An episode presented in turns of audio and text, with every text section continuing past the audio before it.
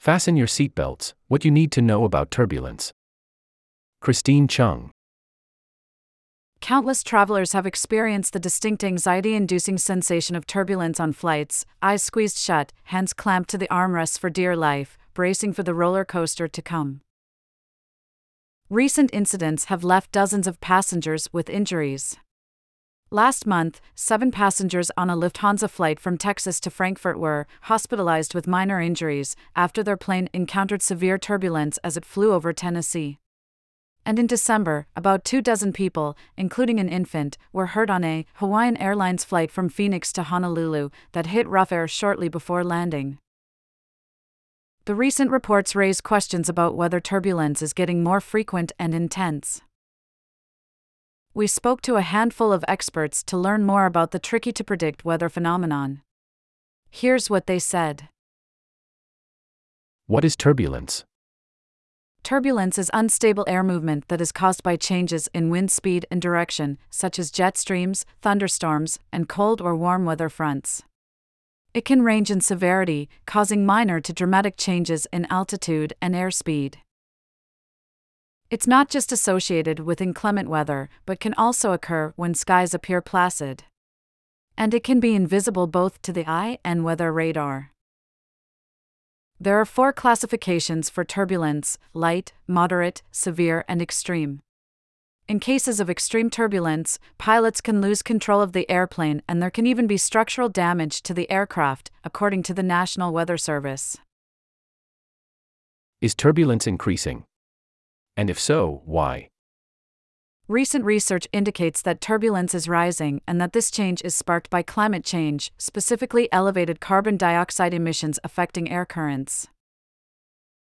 Paul Williams, a professor of atmospheric science at the University of Reading in England, has studied turbulence for more than a decade. Dr. Williams's research has found that clear air turbulence, which occurs most frequently at high altitudes and in winter, could triple by the end of the century. He said that this type of turbulence, of all categories, is increasing around the world at all flight altitudes. His research suggests that we could encounter bumpier flights in the coming years, which could potentially result in more passenger and crew injuries. How is turbulence monitored and measured? Meteorologists rely on a variety of different algorithms, satellites, and radar systems to produce detailed aviation forecasts for conditions such as cold air, wind speed, thunderstorms, and turbulence. They flag where and when turbulence might happen. Jennifer Stroozas, a meteorologist at the National Weather Service's Aviation Weather Center, called turbulence definitely one of the more challenging things to predict. Using these forecasts, in addition to guidance from air traffic controllers, pilots attempt to skirt turbulent areas by adjusting their altitude to find the smoothest ride. This means flying higher or lower than the altitude where forecasters predict turbulence, and potentially burning more fuel than initially anticipated, an endeavor that can be costly. Robert Sumwalt, a former chairman of the National Transportation Safety Board who now heads a new aviation safety center at Embry-Riddle Aeronautical University, stressed that it was impossible to prevent or predict all turbulence. There is always the possibility of unexpected rough air, Mr. Sumwalt said. Generally, it's not going to hurt you and not going to pull the wings off the airplane. Turbulence also presents a greater threat to small planes that are more susceptible to changes in wind speed rather than larger commercial airliners, Ms. Stroozas of the National Weather Service said. Is it that dangerous? How can I stay safe during turbulence? Airplanes are designed to withstand rough conditions, and it is rare for aircraft to incur structural damage because of turbulence but turbulence can toss passengers and crew members around, potentially causing grave injuries. Multiple experts emphasize that staying seated and keeping your seatbelt on as much as possible during flights were the best ways to reduce risks. If you stay fastened, you're far less likely to incur an injury, said Thomas Guinn, a professor of applied aviation sciences at Embry-Riddle Aeronautical University. In severe turbulence, the vertical motion of the plane will exceed gravity's pull, Dr. Williams said. What that means is that if you're not seat belted, by definition, you'll become a projectile, you're a catapult, you will lift up out of your seat, he said. Fatalities caused by turbulence, while exceedingly uncommon, do happen. The last time a passenger on a commercial flight died from a turbulence related injury was in 1997 when a United Airlines flight from Tokyo to Honolulu experienced severe turbulence over the Pacific Ocean, according to an NTSB investigation. This passenger was not wearing a seatbelt and flew up from her seat, possibly striking her head on the luggage bin, according to the investigation.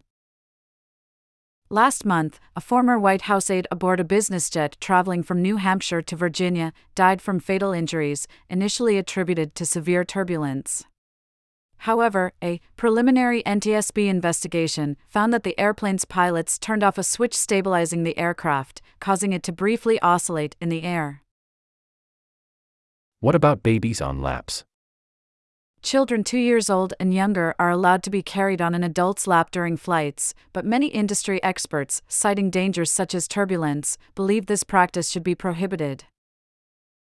Last month, the Association of Flight Attendants CWA, a union representing about 50,000 flight attendants across 19 airlines, renewed its decades long push for every passenger to have their own seat, no matter their age. Sarah Nelson, the union's president, said in an interview that with turbulence becoming much more common lately, the need for young children to be properly secured in child safety seats during flights is a greater priority.